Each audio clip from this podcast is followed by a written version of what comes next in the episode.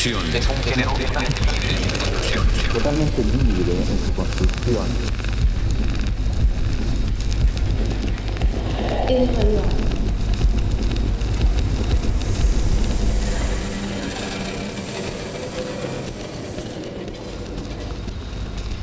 Radio art is the invitation that we make to the receiver the radio listener. Space. We appeal to the person who creates the piece, the artist's subjectivity. It has to be harmonic. Los ingredientes con los que vamos a trabajar son los elementos del lenguaje. Con música, con efectos, con la voz, la palabra y con el silencio. It has to sound good. It is a completely free genre when it comes to framework.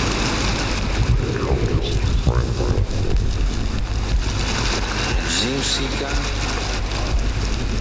con efectos, con la voz, la palabra y con el silencio. there is no rigid diagram or structure that allow us to design to design radio art. radio art.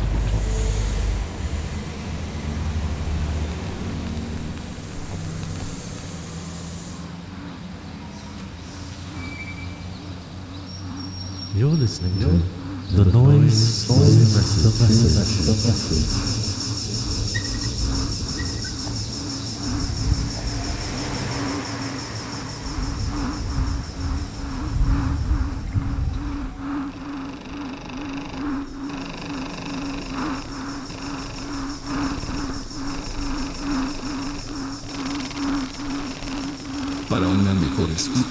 Recomendamos el uso de auriculares.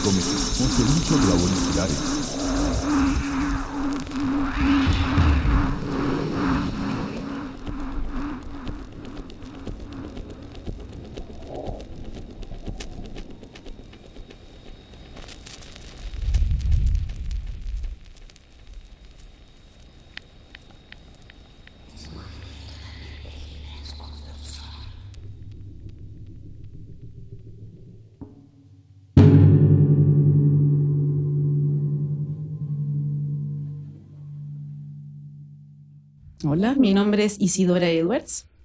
Soy chelista, originalmente músico clásico. Ese fue mi lugar de aprendizaje primario de la música.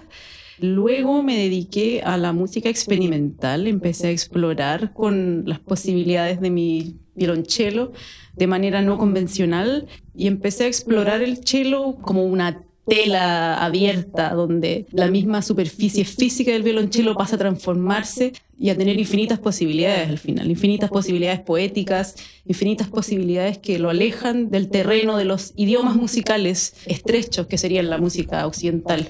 Esa fue mi entonces mi inicial exploración con, con la música improvisada. He estado en realidad, porque aún estoy como más o menos 10 años o más en la música improvisada, tocando improvisación libre. Y luego, hace más o menos un año y medio, me encontré con las máquinas, con la música electrónica. Y eso porque viajé a Londres, donde en este momento vivo, a estudiar un máster en Goldsmiths, Master of Music in Creative Practice, donde estudié un grado que tenía vínculo con la composición y donde yo enfocaba mi creación de la manera en que yo quisiera, básicamente. Y bueno, en ese momento compuse algunas canciones experimentales y, como decía anteriormente, me encontré con las máquinas y fue un, un amor incondicional. Pues bueno, empecé de a poco a, ir al estudio de música electrónica, donde había toda una gran cantidad de instrumentos de música electrónica análoga, o sea, estamos hablando de máquinas de los años 70, 80, donde en el fondo el encuentro con el sonido podría decirse que fue muy crudo y muy como sentir que yo estaba jugando con la energía eléctrica en bruto, lo cual lo encontré fascinante, interesante. Y esto de poder esculpir el sonido, ¿no es cierto? Poder esculpirlo como a través del tiempo, lentamente, jugar con osciladores, con filtros, con envolvente. Fue un universo nuevo para mí y eso es lo que estoy ahora haciendo actualmente. Entonces, explorando en la música electrónica. Sí, algo me sucede ahí como con, con los dispositivos más modernos que no, no, me conquistan tanto así como las máquinas análogas. O sea, pese a que mi, mi, mi exploración es, es reciente, igual es como algo me sucede con ese sonido antiguo, histórico, que emula otras epistemologías de alguna manera. Thank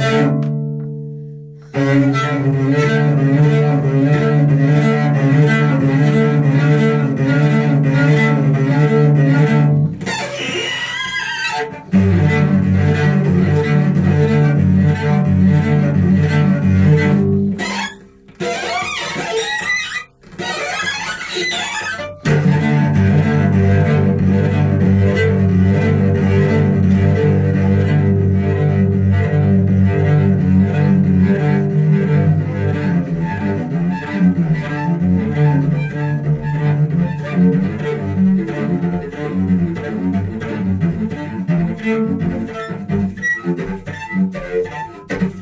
Música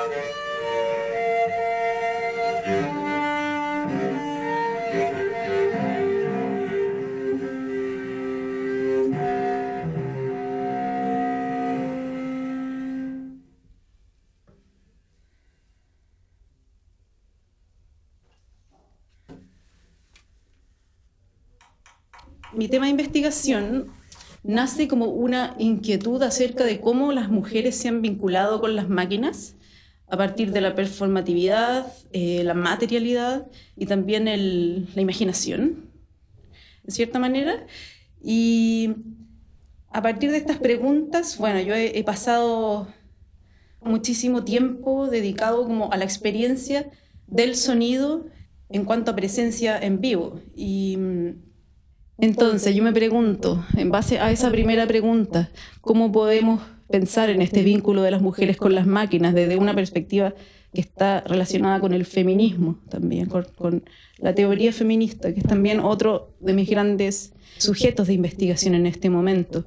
Entonces, ¿qué me interesa ahora? Obviamente, las preguntas iniciales conducen a otras preguntas. Y ahora, hasta hace poco me he dado cuenta, he estado pensando en cómo que la investigación va girando hacia, hacia otro espacio, quizás.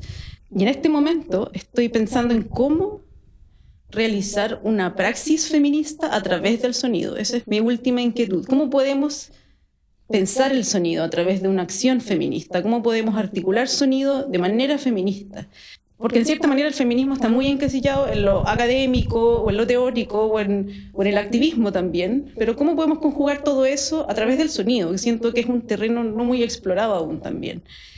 Algo que encuentro, una inquietud que, que me da mucho para pensar es cómo ¿Por qué si, es, si en el fondo eh, este sistema patriarcal capitalista en el fondo ha em, empapado y ha conquistado todos los terrenos al final de la existencia humana, ya sea, o sea, estamos hablando, no sé, de la ciencia, estamos hablando de casi todas las áreas, si no todas las áreas del saber humano, están en cierta manera manchadas por un pensar que es patriarcal capitalista.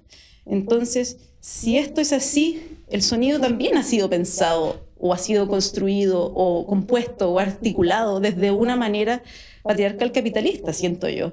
Entonces, tratar de descifrar qué pasa ahí, qué pasa en ese pensar, dónde están estas epistemologías o también ontologías clave que definen el sonido de una manera masculinista o una manera patriarcal. ¿Y cómo podemos pensar nosotros también como, ya sea como músicos electrónicos o incluso como intérpretes de un instrumento acústico, cómo podemos pensar, cómo podemos contribuir en el fondo a esta, articular un nuevo sistema de pensamiento también, ¿no?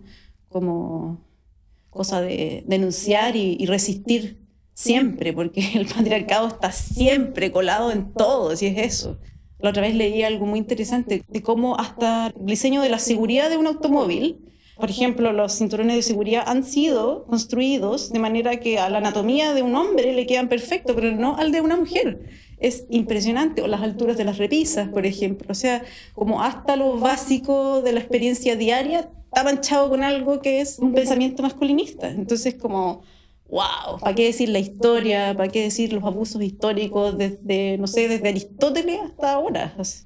y que en el fondo es, es una gran aberración. una gran aberración que como no se denuncia más en el fondo. Como que está lo directamente evidente, como el machismo evidente, y está todo lo histórico y toda la construcción que viene hacia atrás también, que es inmensa. Sí. Mi percepción con el sonido, yo pienso que el sonido es, es, un flujo como casi inmanente de la experiencia humana que nos eh, que define un lenguaje propio en las personas, en cierta manera. El sonido es una fuerza que acarrea un contenido histórico, que acarrea un contenido ontológico, epistemológico. El sonido es una potencia viva que vibra, que está en todas las épocas históricas y que nos conecta con una dimensión humana que es muy particular. Así que encuentro que en relación a las otras artes, como el sonido se conecta quizás más con la poesía o con la visualidad, más que como con lo directamente, no sé, lingüístico. O siento que el sonido es hacer sonido es crear un material político presente también. El sonido tiene un contenido que pese a que no, no, es directamente lingüístico, es un contenido que es capaz de denunciar, que es capaz de hablar a partir de la experiencia humana, ya sea desde la injusticia, a partir de la...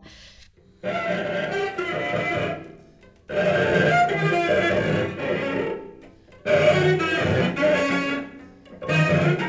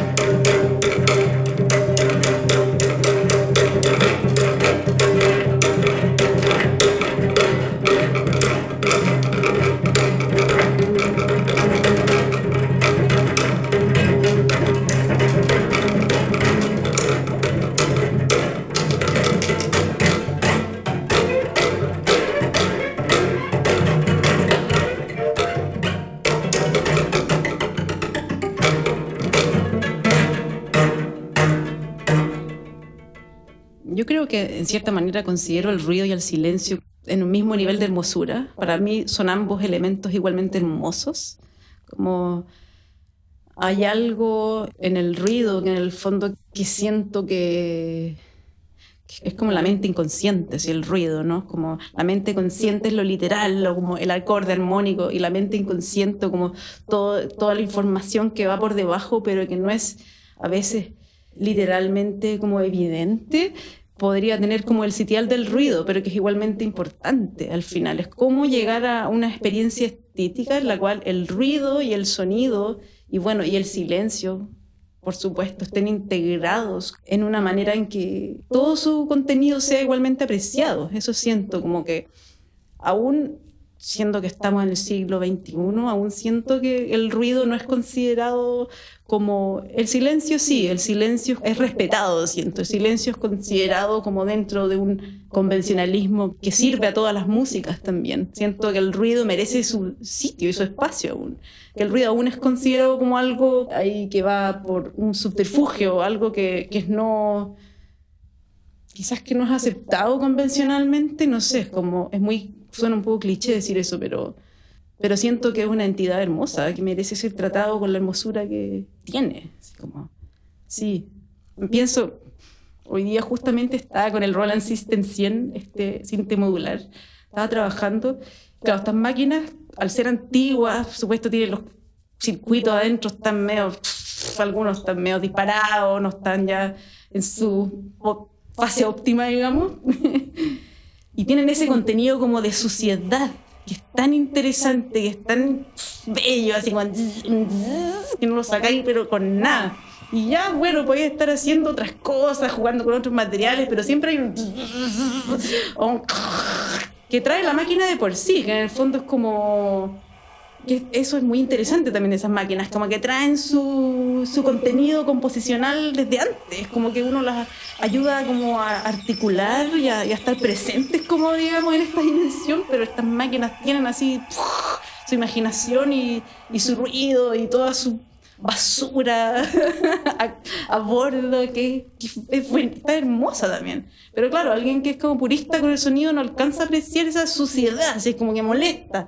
Incluso si tú, pues, no sé, querés armar algo con el secuenciador, también las notas no suenan tan bien. Como que yo siento que no es... Es mucho más como para armar así esos grandes terrenos de densidades sonoras y integrar todos estos elementos, tanto los supuestamente feo como con lo supuestamente bello, así como, sí, sí.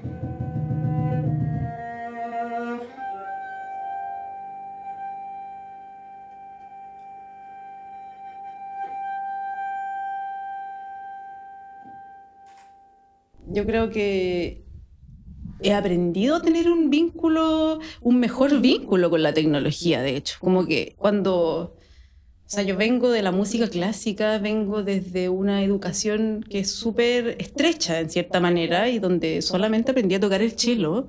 Y en realidad me sentía que tenía muy pocos recursos, muy pocos recursos más allá de, los, de las habilidades para manejar mi instrumento en el fondo. Incluso como en manejar un computador, como sabía leer el correo, trabajar en Word, eso es como, oh, y ahí los PDF. eso era como mi, oh, mi máxima expresión dentro de la tecnología, mi máximo manejo. Y bueno, cuando llegué acá a Londres, en realidad me di cuenta que, claro, previamente igual, porque ya me habían dicho un poco, ya tenéis que manejar un poco de software, tenéis que meterte, no sé, a Ableton, por, ponte tú, ¿sabes cómo? Enchufar una tarjeta de sonido, cosas así que son fundamentales, pero yo no tenía idea y me sentía muy tímida también. Y fue, de hecho, en Chile con puros profesores hombres, porque tenía amigos hombres que los amigos ahí típicos que trabajan en la música electrónica, que son computines y que te enseñan un poco. Pero pese a que mis amigos con toda la buena voluntad y buena onda me enseñaron y aprendí lo básico, digamos, un poco de software y un poco de una estación de audio digital básica, yo creo que seguía sintiéndome muy tímida y muy temerosa acerca como de este gran de esta gran omnipotente cosa llamada tecnología y manejada por los hombres, porque claro, efectivamente es un lenguaje que está dominado históricamente por hombres. Yo diría es como muy intimidante intimidante sentir como ese dominio como de, la figura masculina que es el que está a cargo del estudio y una es la que va a grabar y el hombre es que hace todo, o sea, desde que te pone el micrófono, desde que eh, pone un compresor, el no saber hacer nada también te sitúa en una posición de no empoderamiento acerca del verdadero acto de construcción musical. Entonces, ¿Qué me pasó? Que de a poco, como, y ahí preguntando nomás, oye, ya, ¿cómo se enchufa esto? oye, no me suena el micrófono, no, que tienes que poner Phantom Power, así como, ¿cachai? Muy de a poco en realidad, y, en comparación a otros artistas, a otras artistas mujeres, domino muy básico, lo muy básico de manejo de tecnología, pero ya con eso yo siento que mi manera de pensar ya se como se sitúa, yo creo que mi manera de componer se sitúa desde otra esfera o desde una confianza más esencial quizá. Ya el saber esas cosas básicas, pero considero que es algo esencial en realidad. Hoy en día todas las mujeres debiéramos al menos, las mujeres creadoras de sonido, deberíamos al menos manejar los básicos de tecnología de audio digital, es súper fundamental. Ya sea grabarse una misma, si quiere, o mezclar sonido, intervenir en el computador, enchufar un micrófono, cosas como fundamentales. Te dan una confianza que es la técnica al final, que es la técnica, y que tampoco tiene tanto de ciencia, o sea, como dejar de sentir miedo por el cable, ¿cachai? Como, es heavy eso. Yo fuera a grabar un estudio donde hay un espejo, hay una sala de vidrio y al otro lado estoy yo, con un gallo que me dice 3-4, es como que me sentiría muy incómoda. Y lo otro también es que en general el ingeniero sonido es hombre. Hay muy pocas ingenieras en sonido a cargo de estudios. Y acá yo me he encontrado con, con mujeres increíbles, secas, ingenieras. Pero en Chile yo creo que nunca me grabó una mujer en un estudio. Y siempre uno llegaba así como, hola. con tu chelo así, caray pollo, a la otra pieza. Porque acá está el experto y allá estás tú. Esa es la otra también, como esa jerarquía entre el compositor y el intérprete o el ingeniero de sonido y el grabado al final, que es como... y el grabador. eh, sí.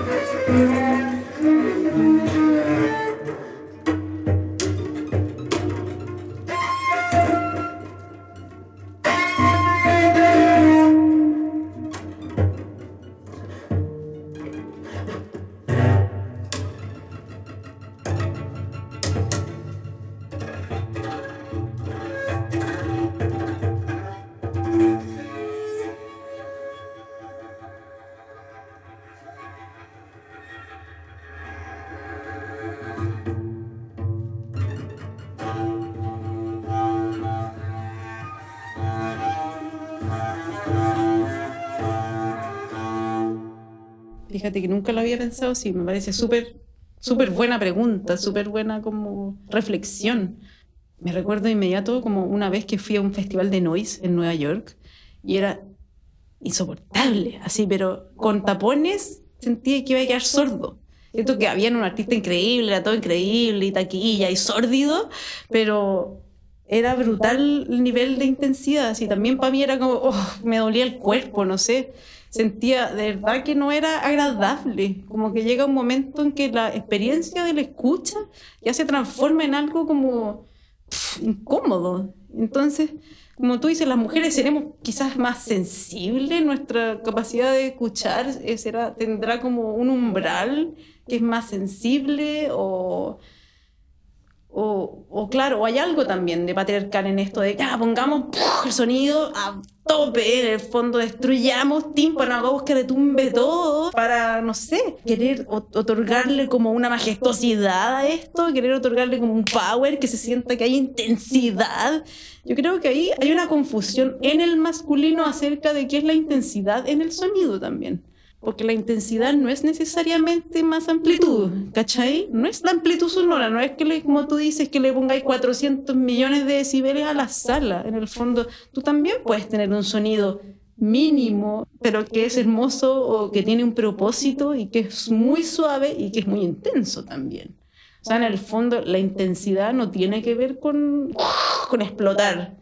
Como que esa me da la sensación de que esa intensidad también está conectada a una prepotencia igual, ¿cierto? Es como, recuerda estos tipos que van así, que llevan dos tubos de escape en el auto, y que van así, ¡guau! en la calle, y, y saltáis así, te pasa al lado y te- yo quedo así como, ¡ay, y, y esa cosa como, ya, soy el rey de la calle, ¿cachai? Y se empezó nombre, el tipo con, el tipo con dos tubos de escape.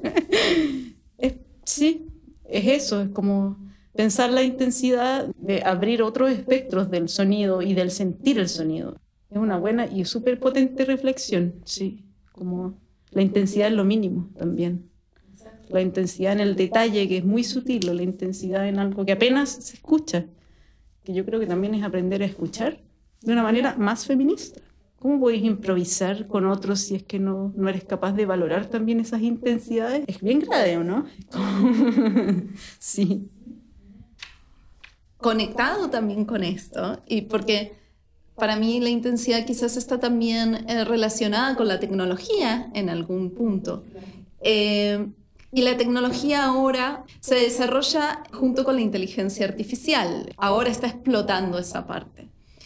No solamente cómo nos relacionamos nosotros como público con la inteligencia artificial de forma diaria, buscando en Google por algoritmos, ¿Tienes alguna aproximación hacia la inteligencia artificial en algún punto de tu obra? O, por ejemplo, conoces o trabajas con algún software que conoce que utiliza inteligencia artificial, por ejemplo, algún software que masteriza automáticamente y por lo tanto está usando ese tipo de tecnología. Yo no tengo ninguna experiencia con la inteligencia artificial de manera directa en mi obra, pero sí, desconozco, soy súper ignorante al respecto, lo asumo totalmente. Pero- Porque la palabra está como, inteligencia artificial, me imagino robots adentro, operaciones con robots, operaciones, no sé, del- de, la pequeña tripa de acá con un robot yendo. a- Hay cosas fantásticas. La inteligencia artificial, de hecho, es un gran tema para el feminismo también. Sí. Porque hay una brecha. O sea, ahora la información que hay acerca de cómo somos los seres humanos es puesta principalmente por hombres. Entonces, Voy a contar una experiencia rara que tuve, rara, así de. Tiene que ver más con las masterizaciones. Había compuesto un álbum, dos álbumes, dice, pero este era el primero. Y que nada más, mi primer álbum con unas canciones experimentales, me sentía cagada de susto, estaba así. Me sentía que era lo peor, que era todo horrible, y no, qué vergüenza que voy a presentar esto, y estaba así llorando todos los días, mientras mi hijo me pedía comida, muy dramático todo. Y, Y claro, y bueno, ya había, con todo el esfuerzo mi alma, primera vez, ya pf, había mezclado y armado las canciones, listo, ya estaba lista con las mezclas, con todo. Y le pedí, como nunca había masterizado, le pedí a un amigo en Chile que masterizara. Y él, todo buena onda, igual ya me lo masterizó y todo, me dijo, ya, más menos que querí, pero me lo hizo favor. Y después, claro, me pasan las canciones y sonaban una cosa horrible. O sea, más que horrible, sonaba distinto. Era como que es impresionante el no tener conciencia de esas cosas, de todo el proceso de producción sonora hasta la masterización. Te da, puede convertir tus obras en algo totalmente distinto. Es como dejas de tener el control al final. Y bueno, y es como lo mismo, es la raíz también de todos estos procesos al final, ¿o no? Como en el que el ser humano deja de tener el control, porque el control lo tiene un algoritmo o el control lo tiene un otro o o en el fondo toda la información que uno emite en una pantalla después se sabe en el fondo. Es increíble eso como de ahora con los celulares, por ejemplo, que uno dice, ay, tengo ganas de ir a Panamá y te aparecen así, ¡pah! 20.000 cosas que dicen ofertas de viaje para Panamá. ¿Qué onda esto? Eso también es inteligencia artificial, ¿o no? Que en el fondo hay alguien que, un, un bot que está ahí.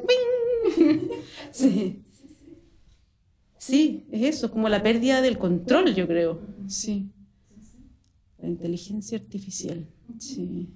Pero claro, relación, vínculo directo con ella no. Me gustaría saber más. Ya hiciste un vínculo muy directo eh, respecto a la, tu masterización y cómo puede cambiar la obra de uno. Claro, imagínate un plugin, ya que existe un plugin, es como quitarte la autoría al tiro.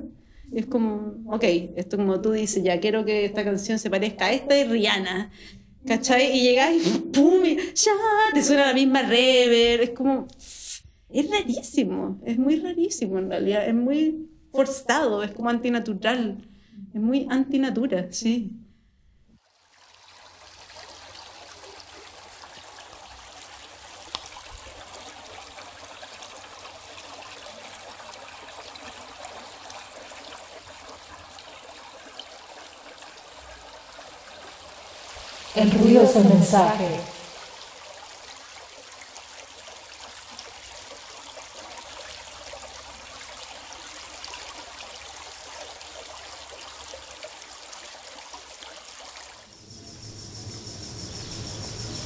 Para una mejor escucha, recomendamos el uso de auriculares.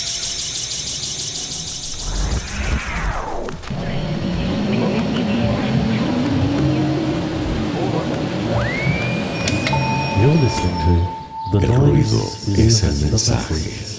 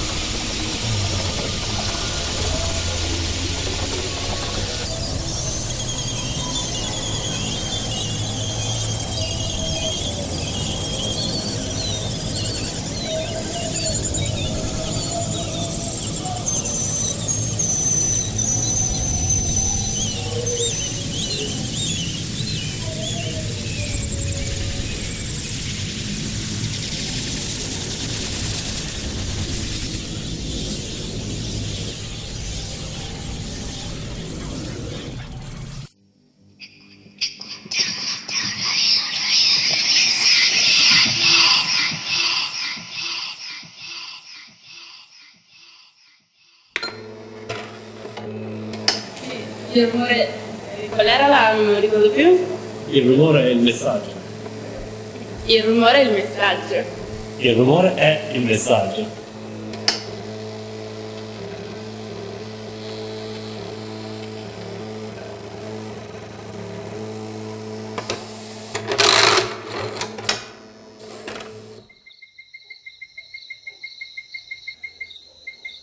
Vamos por más, dice la rana, escúchame, ¿eh? Esto recién empieza.